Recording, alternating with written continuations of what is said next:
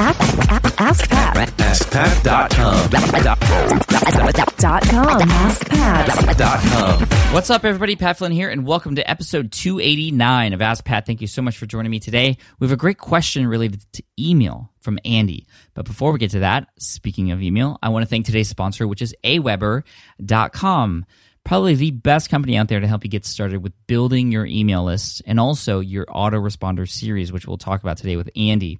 Aweber, I've been using for over five years now. I've built a list of over 120,000 people with them, and uh, their customer service has been amazing, and their interface and the ability to create these emails that you're going to send out to your audience that you collect over time uh, it's just really easy. I mean, I love Aweber, and I recommend them if you're getting started with email marketing. So, if you want to check out Aweber for 30 days for $1, go to askpat.com slash aweber and you'll get that deal there. Again, aweber.com slash askpat. You can also watch a testimonial video of me there talking about more about why I love Aweber. Awesome. Let's get to today's question from Andy. Hey Pat, what's up? My name is Andy and I run a blog called channelempire.com where I teach people how to create a successful YouTube channel. And thanks to your recommendation, I started using Aweber to build my email list and I built up an autoresponder of about 12 emails so far.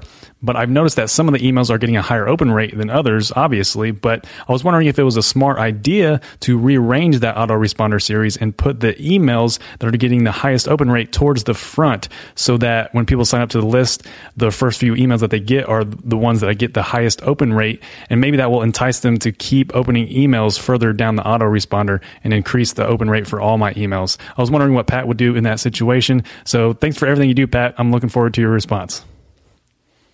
Hey, Andy, what's up? Thank you so much for the question today. I think this is a really smart question because, for one, it, it's obvious that you're looking at the open rates, which is really important to do. I know a lot of people who send emails out and once they once they create those emails that are put in their autoresponder sequence they don't even check to see what happens and you're right if people don't open certain emails likely eh, they're not going to open some of the next ones down the road so higher open rates great and it's good that you're noticing which ones do that the first thing i would mention is before you rearrange anything because there's some stipulations that go along with that try to figure out the reasons why the emails with a higher open rate have a higher open rate. Now, let's think about this really quick. There's a lot of factors involved in regards to open rate. The biggest one probably being the subject line. So the subject line is what people see when they get that email and it either entices them to open it, maybe they're curious or it spikes it sparks something in their head or it's just kind of boring and they delete it or they don't look at it.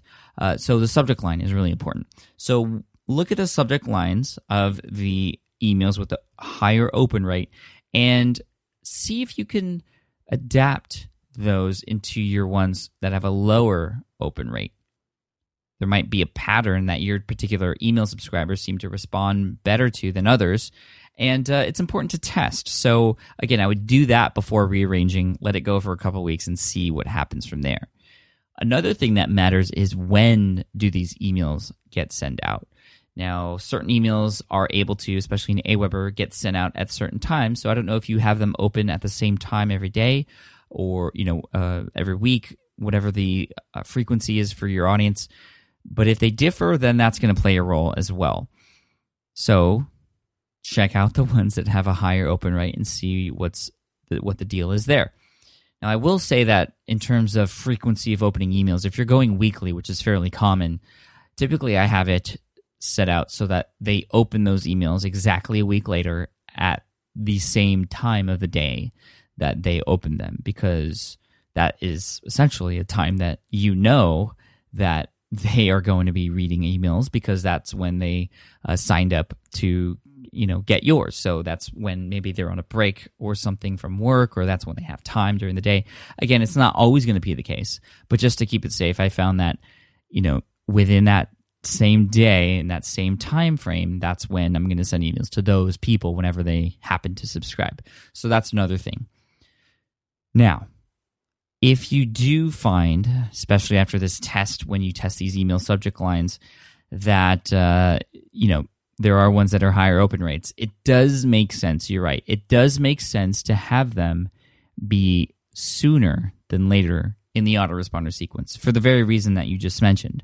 It's going to give them a more likelihood or a chance that they're going to open more emails down the road. If you can really impress them with your email content and the value you have to provide, which you can only do when people open those emails and then you give them the content within those emails, then they're going to be more likely to generate a connection with you and build that rapport, by which point they would be very happy to open those emails down the road, even if the subject line isn't that good. So, that being said, you have to be careful here because a lot of people just simply rearrange things in Aweber and then they get emails from people saying that they've gotten those emails before. Aweber has every email be a certain number. So the first email in the autoresponder sequence is email number one. The second email is email number two, three, four, five, so on and so forth. People on your list, when they get email one, then they're already docked as having gotten email one and they're ready for email two. And then when they get email two, they're ready for email three. Now, if you rearrange before they get to email number three, for example, and you switch the first email to the third one, they're going to get the same email that was there in week one in week three in their next email. So it's just all based on the email number and how how many numbers each subscriber has gone through. It's a little bit wonky, but I but it makes sense. Now the best way to approach this, Andy, if you are going to rearrange, is to create an entirely new list and then connect your opt-in forms on your website to that new list. Now this isn't gonna, I mean, it's gonna segment your list, um, but you can send emails to both when you send out broadcasts and things like that. Uh, but the thing is, it'll just make it so that all of your new subscribers will go through the sequence the way you want them to go through. And it's also going to give you an interesting set of data and you can run parallel side by side to the other set of data and see exactly what's happening and really make uh, the right adjustments and be able to decide what's best. And then you can either pick one or the other. It's sort of like split testing down the road um, as well. Now i do know that in broadcast emails you can split test in aweber. I'm not exactly sure if you can do it in your autoresponder sequence but i love split testing headlines when i'm sending broadcasts out to everybody and when you send a broadcast out, you can pick your old list and your new list so to make sure that everybody's getting an email. But again, it's another way to practice your headlines and get to know who your audience is and what's working best for them. Again, going back and seeing what the patterns are for those higher open rate emails, that's exactly where you want to start. And I would I would try to incorporate those types of things in your emails that have a lower open rate first because again it's not about the email essentially. It's about the subject line. And so you want to play around with that first andy before going through and building a new list and then having to keep track of both of them. So andy i hope that answers your question. I really appreciate it and i look forward to hearing how everything goes after you, uh, you potentially put these things into action. An ask pat t-shirt is headed your way for having your question featured here on the show. Thank you so much. And for those of you listening if you have a question you'd like potentially featured here on the show all you have to do is go on over to askpat.com and you can ask right there on that page. And before we get to the quote of the day to finish off the week here, I do want to thank today's sponsor, which is aweber.com, mentioned several times in this episode, of course. Andy picked him up thanks to my recommendation, and I know a lot of you have as well. If you haven't yet and you're looking to get into building an email list, which I swear it's one of the biggest mistakes I made when first starting out was not building an email list. And I made the same mistake twice. So I I, I highly encourage you if you don't have yet an email list to build one as soon as you can. That's where the money is. That's where the relationships can be built. And to start out, go to aweber.com. So the deal for 30 days for $1, you can go to askpat.com slash aweber and you'll see a testimonial video about aweber from me there as well. Again, askpat.com slash aweber, A-W-E-B-E-R. Cheers, thanks so much. And here is a quote from Charles F. Kettering. He says, Keep on going, and the chances are that you will stumble on something, perhaps when you are least expecting it.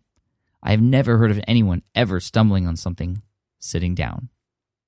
Cheers, thanks so much for all your support. And if you have a quick moment, since it's Friday, head on over to iTunes and leave a quick review for Ask Pat. It'd be really helpful. I appreciate and read every single one of them.